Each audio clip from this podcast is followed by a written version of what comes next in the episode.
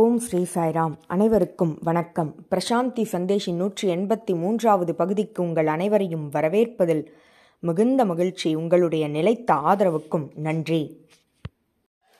பொதுவாக மனிதர்கள் வாழ்க்கையில் அலட்சியமாக அதாவது சாட்சி பூதமாக இருப்பது என்பதனை அவர்கள் வேறு விதமாக அலட்சியமாக இருத்தல் என்று பொருள் கொள்கின்றனர்.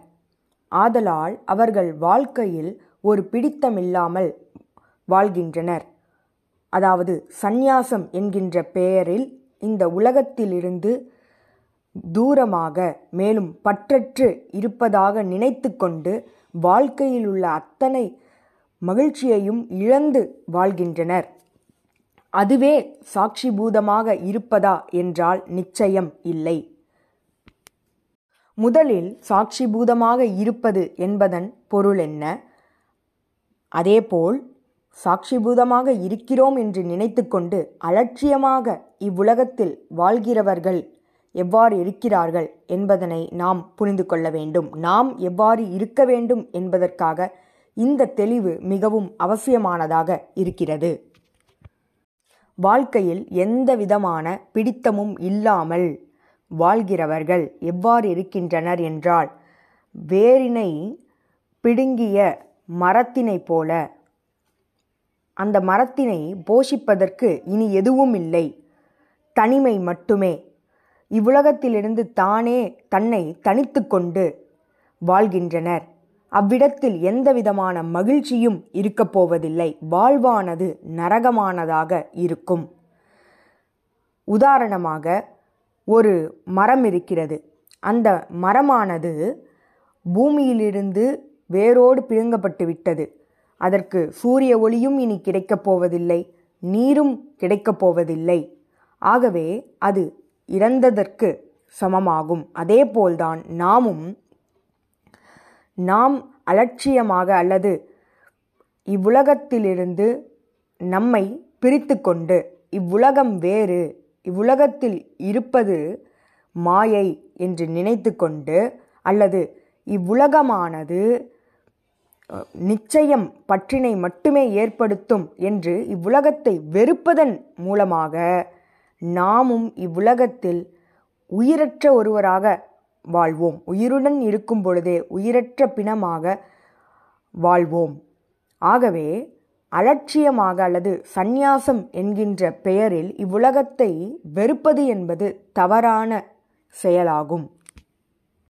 இவ்வுலகத்தோடு நாம் ஒவ்வொரு நொடியும் தொடர்பில் இருக்கிறோம். ஆனால் அதனை மறந்து விழிப்புணர்வு இல்லாமல் வாழ்ந்து கொண்டிருக்கிறோம். ஒவ்வொரு நொடியும் நாம் இவ்வுலகத்தின் காற்றினை சுவாசிக்கிறோம். இவ்வுலகத்தில்தான் நாம் வாழ்கிறோம். எனினும் இவ்வுலகமானது வேறானது வெறுக்கத்தக்கது என்று நினைத்து கொண்டிருக்கிறோம். அமைதியின் மூலமாக இத்தகைய தொடர்பினை இவ்வுலகத்தோடு நமக்கிருக்கும் தொடர்பினை நம்மால் உணர முடியும். மூவாயிரம் மொழிகள் இருக்கலாம் ஆனால் அமைதியின் மூலமாக மட்டும்தான் இந்த தொடர்பினை உணர முடியும். அந்த தெய்வீகத்திற்கு வேறு மொழி இல்லை. சிலர் சொல்வார்கள் தேவவாணி அதாவது சமஸ்கிருதமே தெய்வீகத்தின் மொழி என்று கூறுவார்கள். முகமதியர்கள் அரேபிய மொழியே இறைவனின் மொழி என்று கூறுவார்கள். அதேபோல் யூதர்களை கேட்டால் ஈப்ரூவே இறைவனின் மொழி என்று கூறுவார்கள். சிலர் சமஸ்கிருதமே இறைவனின் மொழி என்று கூறுவார்கள்.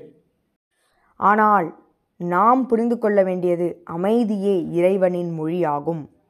அதனாலேயே தியானம் மிகவும் அவசியமானது. அந்த தியானத்தின் மூலமாகவே மனமானது இல்லாத நிலையை அடையும் அப்பொழுதே இறைவனின் கால் தடத்தை நம்மால் உணர முடியும். நம்முடைய வாழ்வானது அலட்சியம் என்ற பெயரில் அல்லது சந்நியாசம் மேற்கொள்ள வேண்டும் என்கின்ற பெயரில் எதிர்மறையானதாக நடத்தி கொண்டிருக்கிறார்கள் சிலர். அவ்வாறு வாழ வேண்டிய அவசியமில்லை. உலகத்திலிருந்து ஒதுங்கி பற்றற்று இருக்க வேண்டும் என்ற பெயரில் அதனை வெறுத்து வாழ்கின்றனர். அதுவல்ல சாட்சிபூதமாக இருப்பது. சாட்சிபூதம் என்பது என்ன? முதலில் அந்த தெளிவு நமக்கு இருக்க வேண்டும். வாழ்க்கையில் முழுவதுமாக இவ்வுலகத்திலிருந்து வெளிவருவதல்ல சந்நியாசம் அல்லது சாட்சி பூதம் என்பது. முழுமையான விழிப்புணர்வோடு இவ்வுலகத்தில் வாழ்வதாகும். வாழ்க்கையின் சாரத்தை அனுபவிப்பதாகும். ஒவ்வொரு செயலுக்கு பின்னும் குடிப்பது உண்பது நடப்பது தூங்குவது என அனைத்திற்கு பின்பும் இறைவன் இருக்கிறார் தெய்வீகம் இருக்கிறது என்பதனை உணர்வது. இந்த தெய்வீகமானது ஒரு பவித்திரமான கண்ணாடியை போன்றது. அது நீங்கள் எவ்வாறு இருக்கிறீர்களோ அவ்வாறே உங்களை பிரதிபலிக்கும். எந்தவிதமான பற்றுதலும் அதற்கு கிடையாது. எனினும் இவ்வுலகத்தில் உள்ள அனைத்தையும் அது ஏற்றுக்கொள்ளும். ஆனால் எதுவும் என்னுடையதல்ல என்கின்ற மனோபாவம் அதனிடையே இருக்கும். அதுவே நாம் அதுவே சாட்சிபூதம் அதுவே தெய்வீகம் என்பதனை உணர வேண்டும். சந்நியாசம் அல்லது அலட்சியமாக இருப்பதன் மூலமாக இவ்வாழ்வின் மகிழ்ச்சியை நாம் இழந்து விடுவோம் வாழ்க்கையில் கொண்டாட்டம் என்பதே இருக்காது. வாழ்வே நரகமானதாக இருக்கும். உயிரற்ற ஒருவர் போல நாம் இவ்வுலகத்தில் இருப்போம். வாழ்க்கையே முடிந்துவிட்டது போல தோன்றும்.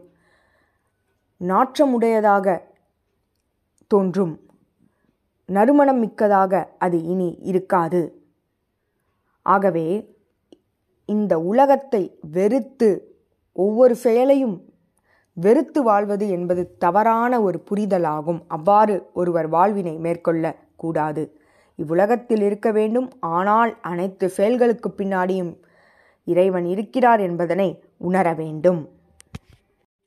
இக்காலகட்டத்தில் சந்நியாசம் என்ற பெயரில் வாழ்க்கையை நாம் அனுபவிக்கக்கூடாது. இசை கேட்கக்கூடாது. அழகினை பார்க்கக்கூடாது.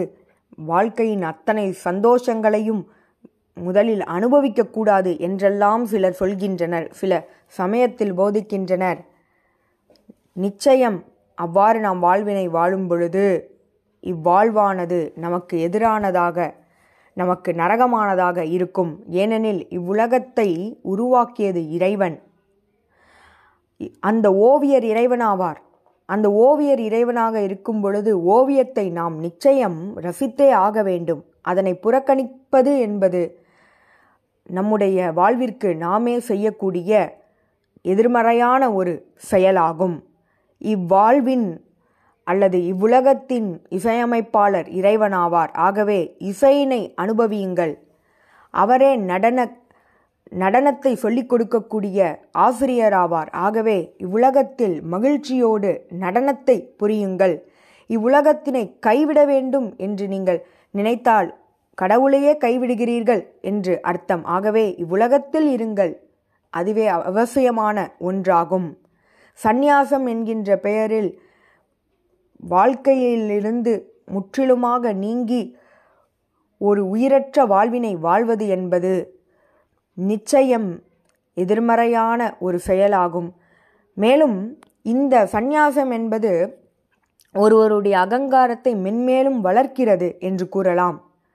அவர்கள் தனியாக அமர்ந்து இமாலயத்தில் பல பல ஆண்டுகளாக தவம் புரியலாம். அவர்கள் இவ்வுலகத்திற்கு வரும்பொழுது எப்படி இருந்தார்களோ அதேபோல் வருகின்றனர்.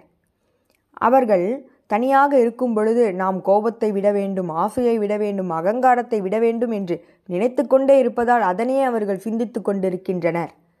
அவர்கள் கோபம் என்ற சூழ்நிலையே அனுபவிக்காததால் அந்த கோபம் எப்படி இருக்கும் அதனை எவ்வாறு நாம் கையாள வேண்டும் என்பதே தெரியாததால் அவர்கள் எவ்வாறு இருந்தனரோ அவ்வாறே அவர்கள் மீண்டும் உலகத்திற்கு வருகின்றனர். மேலும் தான் உயர்ந்து விட்டோம் என்கின்ற அகங்காரத்தோடு அவர்கள் வருகின்றனர். ஆனால் உண்மையான சாட்சிபூதமாக இருப்பது என்பது என்னவெனில் இவ்வுலகத்தில் இருக்க வேண்டும். எவ்வாறு தாமரை இலையில் தண்ணீர் இருக்கிறதோ அதுபோல் இவ்வுலகத்தில் இருக்க வேண்டும். ஆனால் நாம் பற்றற்று முழுமையான விழிப்புணர்வோடு இந்த வாழ்வினை மேற்கொள்ள வேண்டும். உண்மையான சந்நியாசம் என்பது நாம் சாட்சிபூதமாக இருப்பது. அதற்கு அர்த்தம் நாம் தனிமையில் இருப்பதல்ல வாழ்வினை அர்த்தமற்ற மகிழ்ச்சியற்ற ஒன்றாக வாழ்வது அல்ல.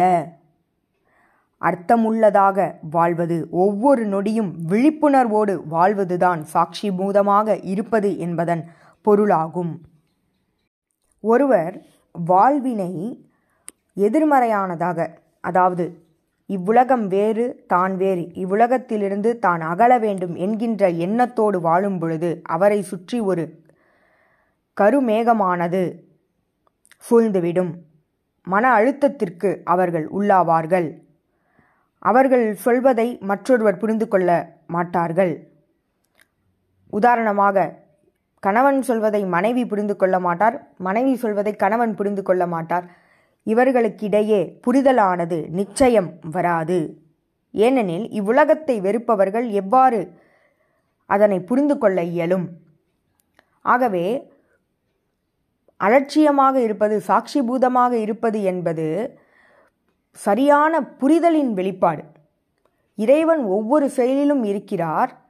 அந்த அமைதியின் மூலமாக அதனை உணர வேண்டும் நாம். என்ன உணர வேண்டுமென்றால் ஒவ்வொரு செயலையும் இறைவன் செய்கிறார். நான் ஒரு கருவி. எதுவுமே என்னுடையதல்ல.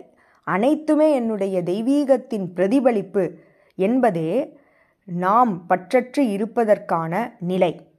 அதற்காக நாம் வேறு எந்த இமயமலைக்கோ அல்லது காட்டிற்கோ செல்ல வேண்டிய அவசியமில்லை. இருக்கும் இடத்தில் தெய்வீகத்தின் வெளிப்பாட்டினை விழிப்புணர்வோடு உணர்ந்து ஒவ்வொரு செயலையும் நேர்மறையாக கொண்டு செல்ல வேண்டும். அன்புடன் கொண்டு செல்ல வேண்டும். அவ்விடத்தில் அவ்விடத்தில் அகங்காரமின்றி நான் தான் செய்கிறேன் என்கின்ற எண்ணம் இல்லாது கொண்டு செல்ல வேண்டும். இதுவே உண்மையான சாட்சிபூதமாக இருப்பது என்பதாகும். நீங்கள் வாழ்வினை அலட்சியமாக இவ்வுலகத்தை அலட்சியமாக எண்ணும் பொழுது கூர்மையற்ற வாழ் போல நீங்கள் இருப்பீர்கள். ஒரு இயந்திரம் போல நீங்கள் வாழ்வீர்கள். அதில் உயிரோட்டம் நிச்சயம் இருக்காது. இதிலிருந்து மீண்டு வர நாம் தியானம் புரிய வேண்டும். உலகத்தோடு இருக்க வேண்டும். புயலுக்கு நடுவே அமைதியாக எவ்வாறு இருப்பது என்பதனை நாம் புரிந்து கொள்ள வேண்டும். தனியாக இருந்து அவற்றை நாம் கற்றுக்கொள்ள இயலாது. சாட்சிபூதமாக இருக்க இயலாது. இவ்வுலகத்தில் இருக்க வேண்டும். இவ்வுலகத்தில் எவ்வாறு தாமரை இலையானது எவ்வாறு இருக்கிறதோ அதுபோல் ஒருவர் வாழ வேண்டும். முழுமையான விழிப்புணர்வோடு. அந்த விழிப்புணர்வு நான் கர்த்தா அல்ல. செய்வது நான் அல்ல. உதாரணமாக நடக்கும் பொழுது நான் வெறும் கருவியை நடப்பது இறைவன். என்னை இயங்க வைப்பது இறைவன். இதுபோல் நாம் ஒவ்வொரு செயலையும் நினைத்து செய்யும் பொழுது நாம் சாட்சிபூதமாக இருக்கலாம். இவ்வுலகத்தில் இருக்கலாம் அனைத்தையும் அனுபவிக்கலாம் ஆனால் இது அனைத்தும் என்னுடைய செயல் அல்ல இறைவன் இயக்குகிறார். இயக்குபவர் அவரே என்ற எண்ணமானது நம்முள் இருந்து கொண்டே இருந்தால் அதுவே சாட்சிபூதமாகும். முதலில் இதுபோல் ஒவ்வொரு செயலையும் நினைத்து நினைத்து செய்வது என்பது சற்று கடினமாகத்தான் இருக்கும். எனினும் அதனை நடைமுறைக்கு கொண்டு வாருங்கள். அமைதியினை பழகுங்கள். ஏனெனில் அமைதியில் மட்டுமே தெய்வீகத்தினை முழுமையாக நம்மால் உணர இயலும். ஆகவே இந்த பகுதியில் ஒருவர் சந்நியாசத்தை மேற்கொள்ள வேண்டிய அவசியமில்லை. சந்நியாசம் என்பது உண்மையில் என்ன? உலகத்தில் இருக்க வேண்டும். ஆனால் சாட்சிபூதமாக இருக்க வேண்டும். உலகத்தை வெறுத்தல்ல. உலகத்தில் இருந்து உலகத்தில் இருக்கக்கூடிய அனைத்தையும் ரசித்து இவ்வுலகமானது பிரம்மமயம் என்பதனை உணர்ந்து இந்த வாழ்வினை ஒருவர் மேற்கொள்ள வேண்டும். இதுபோல பல செய்திகளோடு உங்களை அடுத்த வாரம் சந்திக்கிறேன். ஜெய் சாய்ராம்.